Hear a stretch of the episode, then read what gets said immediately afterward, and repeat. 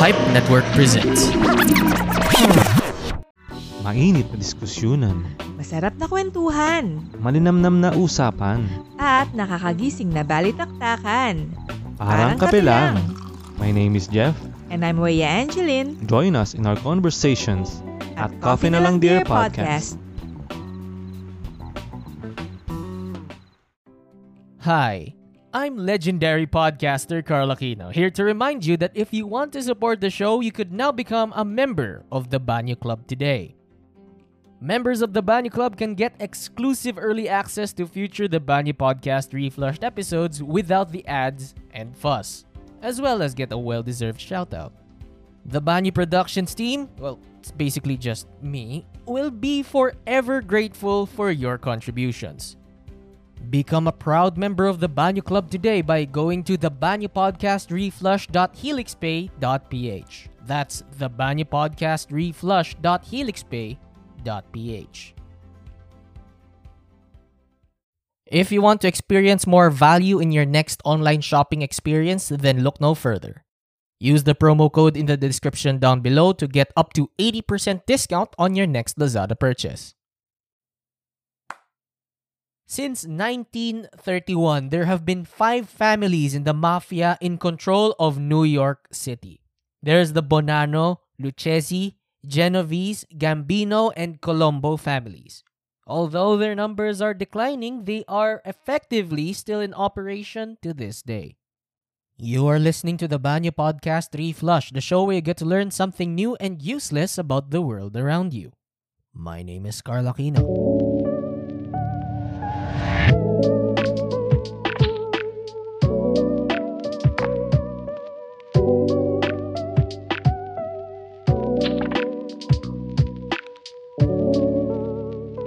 Today, dear listener, we are going to be discussing about the life and times of one of the most prolific and influential performers in the 20th century and his supposed dealings with the criminal underworld. Kung di nyo pa nahuhulaan kung sino yung pinag-uusapan ko, yes, I'm talking about Frank Sinatra. Oh, kasi throughout his life, throughout his career, he has been supposedly been involved with the mafia. Meron bang patunay yon? Malalaman natin dito sa episode natin ngayon. Now, Francis Albert Sinatra, yes, yun yung tunay na pangalan niya. He really is named Sinatra. He was born on December 12, 1915. He was the only child of Sicilian immigrants and nakatira sila sa Hoboken, New Jersey. Yung tatay niya na si Martin, he was a tavern owner, habang yung nanay naman niya na si Natalie ay mas involved sa local politics nila. So, I guess you could say na medyo kaya nila ang pamumuhay nila. They have enough funds to get them by. Yung passion ni Frank Sinatra para sa music ay nagsimula nung napakinggan niya si Bing Crosby nung 1930s. Napakinggan niya yun sa radyo. He, he loved it so much. He loved Bing Crosby's performance that it made him realize what he really wanted to be when he grew up. And dahil gusto niyang talagang maging performer, sumali siya sa isang local na singing group na tinatawag na Hoboken 4. And I guess you could say they're really that good kasi by 1935 nanalo ang Hoboken 4 sa isang talent competition dun sa Major Bose Amateur Arts. Basically this old-time radio talent show na naghahanap sila ng mga up-and-coming performers and artists. Kaso hindi rin nagtagal ang grupo na to because soon enough the Hoboken 4 effectively disbanded. Kasi as it turns out, out of all of the members in this group, si Frank Sinatra lang gustong mag mag-professional. Siya lang yung may gustong ituloy yung career niya sa singing. So after the disbandment of the Hoboken 4 singing group, sumali si Frank Sinatra sa iba't ibang mga bands and sa mga radio programs bilang isang performer para sa kanila. Nagbago lang ang kapalaran ni Frank Sinatra nung dumating ang 1940. Kasi ito yung panahon kung saan sumali siya sa isang banda ni Tommy Dorsey. This guy is basically a big name when it comes to music. He was a band leader, a trombonist, all that jazz. Nanatili si Frank Sinatra sa banda ni Tommy Dorsey for a few years. He grew his career there, lumaki yung popularity niya, and his his popularity really skyrocketed to the point na nung 1943, he decided that he could try his hands on being a solo artist. So he quit Tommy Dorsey's band and he went on with his very successful solo career. It's so successful that it earned him the nicknames The Voice and the Sultan of Swoon. Ito yung mga famous na monikers re- related to Frank Sinatra. 1943 was also the year where his movie acting career took off. And it was also very successful. His acting debut was the movie Reveal with Beverly. It was 1943 then, and it was a major success. Later on, he acted in Higher and Higher, which was released in 1945. But what's interesting is the fact that neither of these two movies gave him an Academy Award. As it turns out, he won an Academy Award due to his performance sa isang short film. Oo, sa isang short film. This film was called The House That I Live In, which was released noong 1945. It's basically a short film focused on religious tolerance and support with the Jews kasi noong 1945, medyo fresh pa sa memory nila yung nangyari sa World War II and sa Holocaust, all that jazz. So, the the government decided to release this film as a message to the young kids out there that America was founded by religious tolerance and freedom of expression, all that jazz. The movie is only 10 minutes long and nasa public domain na siya so you can technically watch it on YouTube. You can check it out later. But anyway, Frank Sinatra's popularity by this point was unstoppable. Nobody could touch him. He was an A-lister until it declined noong 1948. Now, one of the main reasons kung bakit nawawala na yung popularity niya by 1948 ay dahil ayaw niya magpalit ng musical styles. Nagbabago na ang panahon. They want something new and ayaw niya mag-adapt sa change. Nagkakaroon na rin kasi siya ng negative press because dito na nagsusulputan yung mga conspiracy theories and mga rumors na may relation si Frank Sinatra sa mga mafioso. Dito nagsimula yon. Meron ding lumabas na mga pictures ni Frank Sinatra kung saan nasa Cuba siya kasama ng iba't ibang mga mafiosos, including but not limited to Lucky Luciano of the Luciano crime family. Siya yung boss nung mafia family na yon. Today, the Luciano crime family operates on a different name. They're now called the Genovese crime family, named after the Don who founded the organization, na si Vito Genovese. Just so you know. But anyway, back to Frank Sinatra. Hindi lang yan ang mga problema niya. Because as it turns out, his health began to decline as well. Because who would have guessed that performing 100 songs per day, yes, 100 songs per day, can take a toll on his body? Who would have thought? It got so fucking bad that by the early 1950s, he lost a lot of his contracts, if not all of his contracts. And he also was going through a few rocky marriages as well. Ilang beses siya na divorce at that time. So, he really was down on his luck by that point. Pero, buti na lang, nagbago din kaagad yung kapalaran niya. Kasi, nagkaroon siya ng isang matinding comeback noong 1953. And it's all because of the success of a movie that he starred in noong 1953. It's called From Here to Eternity. Keep this movie in mind kasi babalik to mamaya. But anyway, From Here to Eternity is actually Frank Sinatra's very first non-singing acting role in a major motion picture. His performance in this movie actually made him win another Academy Award and helped him jumpstart his career once again. So, he, it's all thanks to this movie. Di lang din yon, nagkaroon din siya ng isang bagong record contract sa Capitol Records. And this contract allowed him to release new albums. Now, one of his most successful works during this time was this album called Come Fly With Me na nirelease noong 1958. As expected, it was a commercial success. It was so good that it solidified his position as being an A-lister once again. Kasi talagang ito yung statement niya, sabi niya, I'm here, I'm going nowhere. Which is quite ironic considering the fact that Come Fly With Me was technically designed as a musical trip around the world. Yun yung idea nila para sa album na to. Now, by the end of the 1950s, Frank Sinatra has finally established his very own record label. It's called Reprise. Reprise, I don't know. I don't fucking know. Basta yun yung naging record label niya moving forward. Now, all throughout the 1950s and the 1960s, nagpatuloy yung, yung success and fame niya. Hindi na nawala masyado. And during this time, he has also been acting and singing with a few of his close personal friends. Dito na nagsimula yung grupo niya na tinatawag na The Rat Pack. They also go by The Clan and The Summit.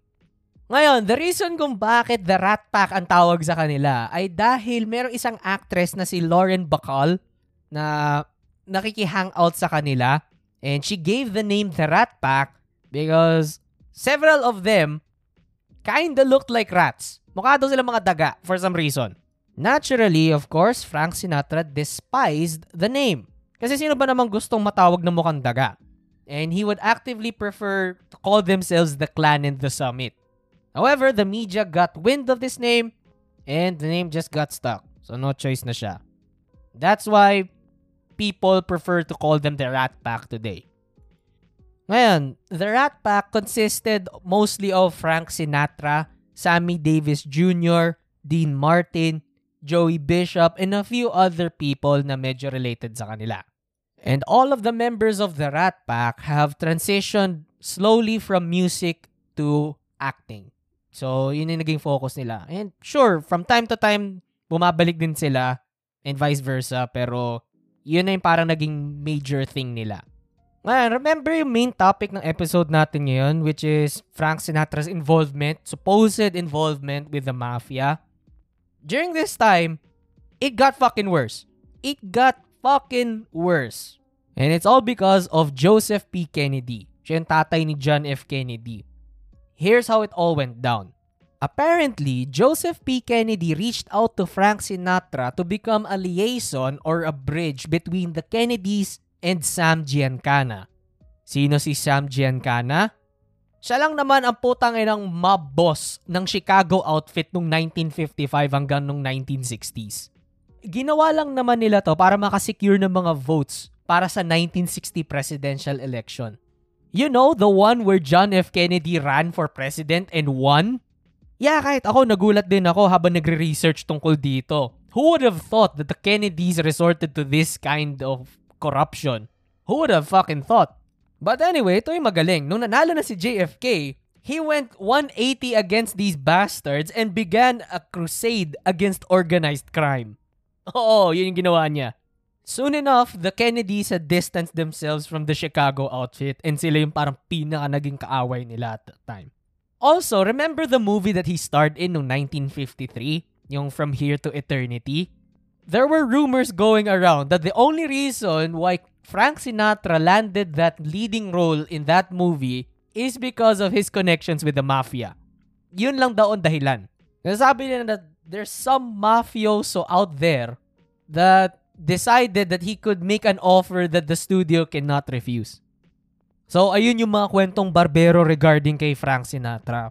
Pero ngayon, nagtataka nga na siguro kung ano talaga nararamdaman ng lalaking to regarding dito sa allegations na to.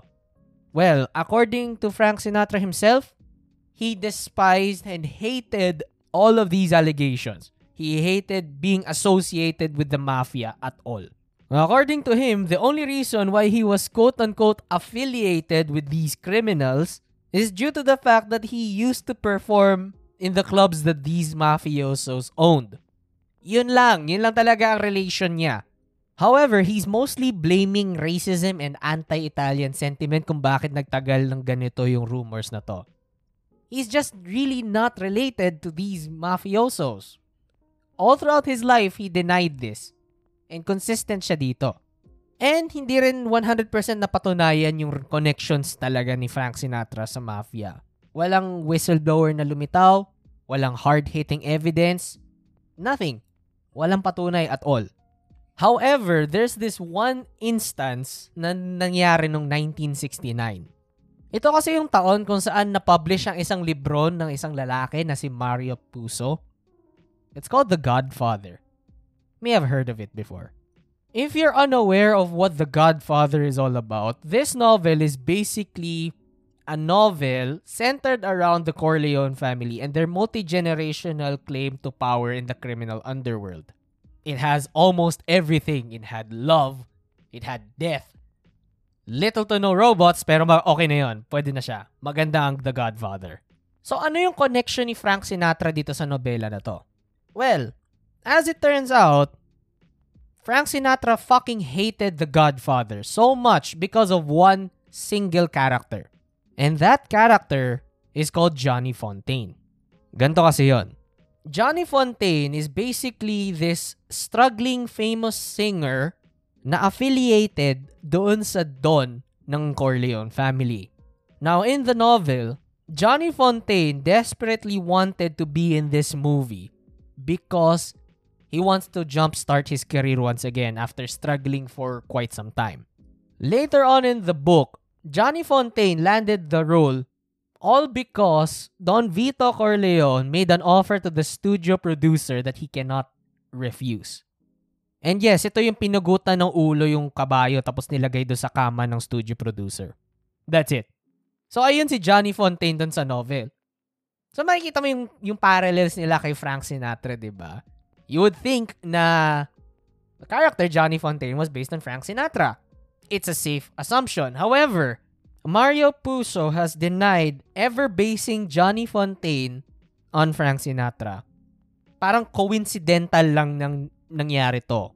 Nagkataon lang na may struggling na, na singer na gustong makuha ng role para ma-jumpstart uli yung career niya. Eh, nagkataon na si Frank Sinatra ganun din yung experience niya. It's all coincidental.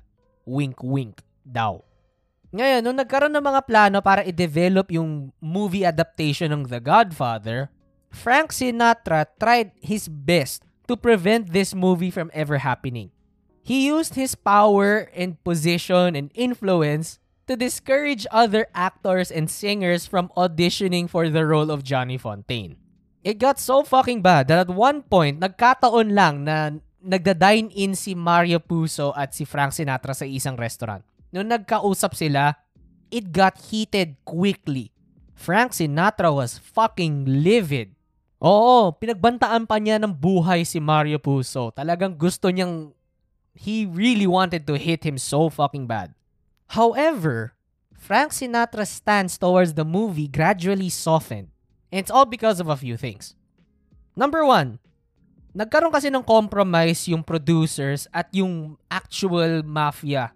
Originally, parang ayaw din kasi ng mafia na i-release yung pelikula na to. Kasi, according to them, it feels like this movie is going to make more anti-Italian stereotypes. Kasi isipin ng mga tao na, oy, Italians tong mga to, they're probably on a, a criminal organization, they are bad people. You don't associate and affiliate yourselves with these kinds of individuals. Ganon. To prevent this negative stereotype from ever happening, the producers had to remove the words mafia and Cosa Nostra from the entire screenplay. You'll never hear the words Mafia and Cosa Nostra in the entirety of The Godfather. At least yung part 1. Nagpadala din ng mga actual mafiosos and enforcers doon sa movie set para makita nila yung kung gaano ka-authentic yung portrayal ng mga actors doon sa buhay nila. Now, here's something interesting about the Godfather movie. Meron kasing isang minor character doon na pangalan ay Luca Brasi. Now, Luca Brasi is an enforcer and a hitman for the Corleone family. Eh, hindi alam ng mga karamihan na ang actor ni Luca Brasi ay isang actual na enforcer ng Colombo crime family. You've heard that right there, listener. They actually got the mob to perform in the movie. His name was Lenny Montana. And ngayon ko lang dinalaman to. Pero before Lenny was an enforcer for the Colombo crime family, he was a professional wrestler. Oo, yun yung, prof- yun yung trabaho niya bago siya naging affiliated sa mafia. Ngayon, kung papanoorin niyo yung The Godfather and makikita niyo yung si Luca Brasi, you'd notice na medyo parang kinakabahan siyang kausapin si Don Vito Corleone. And that character trait was included in the movie because Lenny Montana was really nervous at performing in a movie with Marlon fucking Brando. I mean, sino ba naman hindi? It's fucking Marlon Brando. But anyway, balik tayo ng konti kay Frank Sinatra. Another reason kung bakit medyo nag-soften yung stance ni Frank Sinatra dito sa movie na to ay dahil dun sa director na si Francis Ford Coppola. As it turns out, Frank Sinatra really liked FFC. Short na lang natin. Francis Ford Coppola kasi mahaba. At one point, Frank Sinatra himself told FFC if ever he could finance the entire entirety of the Godfather film, he would even play himself as Don Vito Corleone. But I gotta ask you right here, right now, would you ever imagine Don Vito Corleone being portrayed by anybody else other than Marlon fucking Brando? Pero ayun, dahil dito sa konting mga bagay na to, nagbago yung perception ni Frank Sinatra dun sa buong movie na to. Now, the role of Johnny Fontaine eventually landed on Al Martino, isang singer para sa mga nightclubs. But here's something interesting about the actor himself.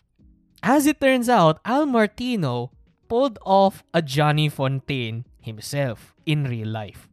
Ganto nangyari yon. Kinontak ni Al Martino yung producer dati ng movie na to na si Albert S. Ruddy. He told the producer that he wanted the role because he felt like the character Johnny Fontaine can be portrayed accurately by himself. And so he did. He got the role. But then, everything changed when Francis Ford Coppola entered the scene. Pakiramdam kasi ni FFC na hindi bagay kay Al Martino yung role. Kaya tinanggal ni FFC sa movie si Al Martino. Ang pinampalit sa kanya isa pang singer na si Vic Damone. Nung nalaman ni Al Martino na nawala siya sa, sa movie na to, he went to his godfather na si Russell Bufalino. He's an actual crime boss, similar to Johnny Fontaine's relationship with Don Vito Corleone. But instead of chopping off a horse head and placing it on Francis Ford Coppola's bed, mas peaceful ang nangyari. Ganito na lang ginawa nila. They basically made a press release and a press run claiming that FFC was quite unaware of Albert S. Ruddy's ano, decision of putting Al Martino in. Marami kasing kontrolado yung Buffalino crime family na news outlets. Kaya nagawa nila tong press run na to. At dahil ayaw ma-involve ni Vic Damone sa galit ng mafia and dahil pakiramdam daw niya eh, masyadong mababa ang bayad sa kanya, Vic Damone basically dropped the role. Ayaw na niyang gawin to. Ultimately, napon- nabalik kay, kay Al Martino yung role ni Johnny Fontaine. Ang wild. But anyway, The Godfather movie was eventually released in 1972 and it became one of the most beloved gangster movies of all time, spawning an entire trilogy. A trilogy that defined an era of crime movies, which is fucking amazing. Ngayon, balik tayo kay Frankie Boy. Noong 1971 kasi, he decided that he's going to retire from performing. However, just two years later, noong 1973, he decided that he still has something left in him and so he's going to record new stuff once again.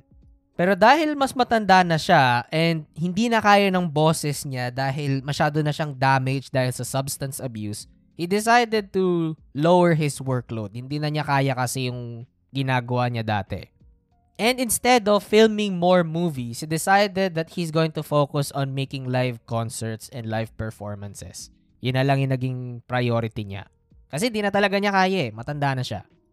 Now, dear listener, you would think na by the 90s, laos na ulit si Frank Sinatra. Wala na yung fire niya. Plus, hindi na siya ganong kadalas maggawa ng movies. ba? Diba? You'd be fucking wrong.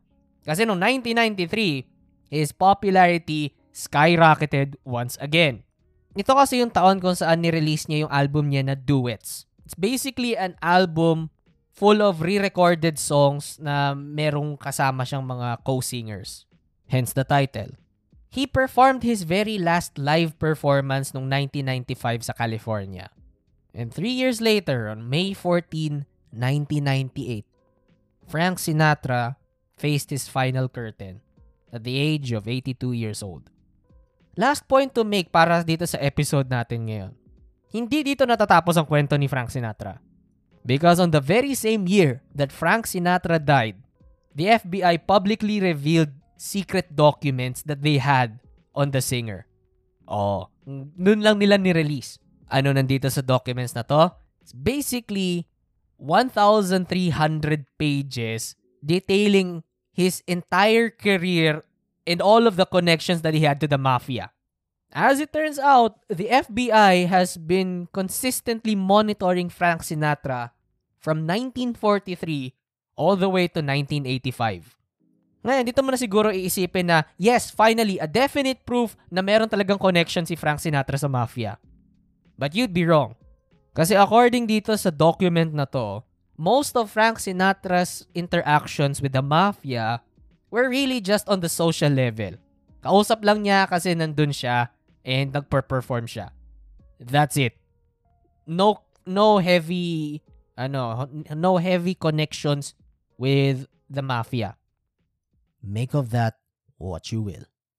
And that wraps up our episode for today. I hope you enjoyed this episode. Ang daming twists and turns. Kahit ako nagulat din ako sa mga na-discover ko tungkol dito. So if you enjoyed this episode today, you know what to do. Please like, share, rate, and subscribe to the podcast. Please like our Facebook and Instagram at Stories and Podcasts.